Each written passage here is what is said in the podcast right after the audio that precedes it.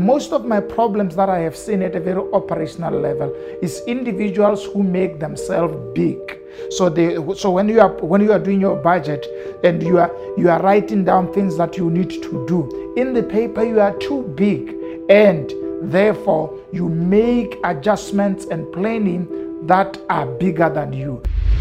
While you are planning and believing God for your expansion and for God to open doors for you, you need to accept your current salary and budget within the protocol of what you earn rather than to make yourself big and then fail to pay things. And then now you have a budget that exceeds the income.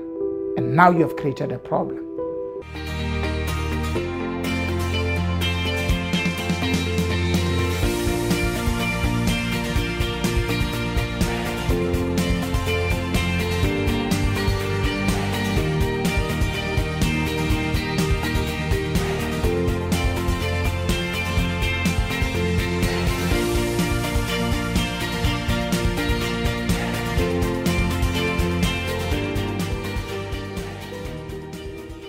Hello and welcome to Expansion Revolution Nuggets. It's an exciting morning as we are doing this recording just for you. And I want you to know that the reason why we are shooting this Expansion Revolution Nuggets is because we are committed to empowering you to help you expand in your personal space. Our belief in the Expansion Revolution team is that God wants to expand us.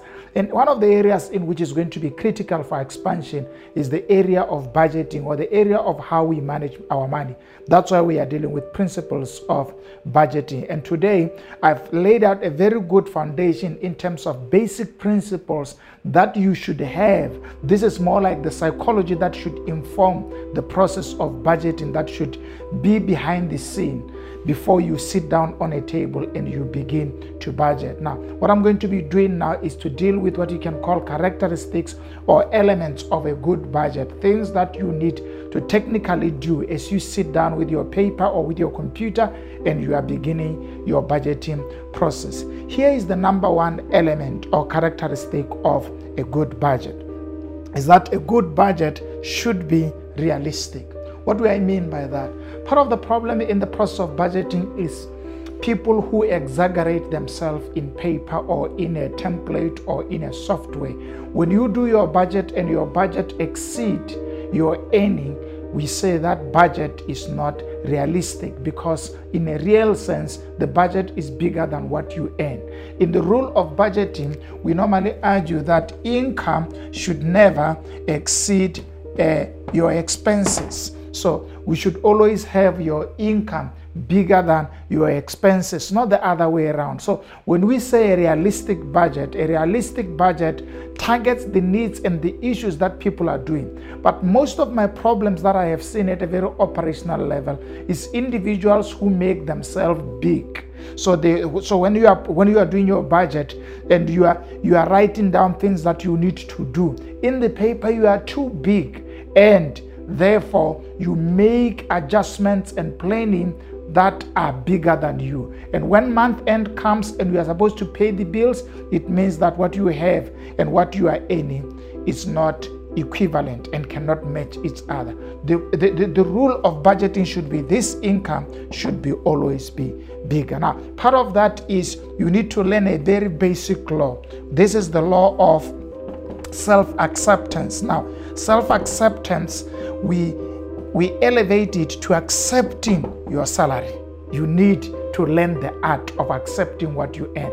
I think part of the problem is that majority of us accept what we earn uh, uh, uh, in reality, but we don't accept it in our mind. So in our planning, we are big and we add big salaries. So part of the, the, the skills of starting a good budget, it let it be realistic. Let it reflect your income. Let it reflect that you have accepted what you earn. This would help you to, to align a very important process. We, we normally say that figures, when, we, when you show me your budget, figures should always reflect the actual. A budget is not an estimation. A budget is not a projection of what you wish you should have. It should be based on the actual, on what you have. It should be based on what you are anticipating to get, not on what you wish to get. So the figures should always correlate with the actual. That helps you.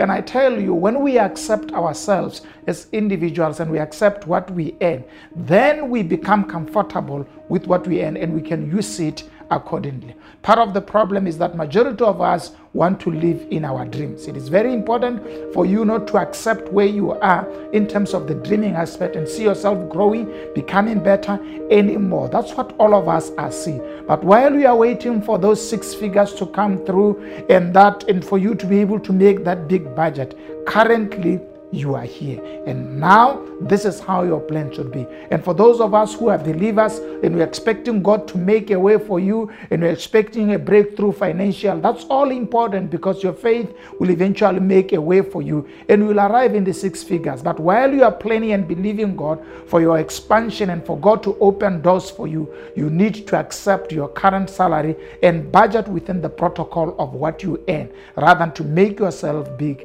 and then fail to pay things. And then now you have a budget that exceeds the income. And now you have created a problem. So faith can be correlated to finances. While you believe God, budget on what you have rather than on what you expect. And, and, and I'll talk about some of the things in terms of prioritizing things in the budget that needs to be prioritized. Because if you exaggerate yourself, you may put some things that are not much more important on the top, thinking that you'll get more money for other things. And then your plan eventually fails.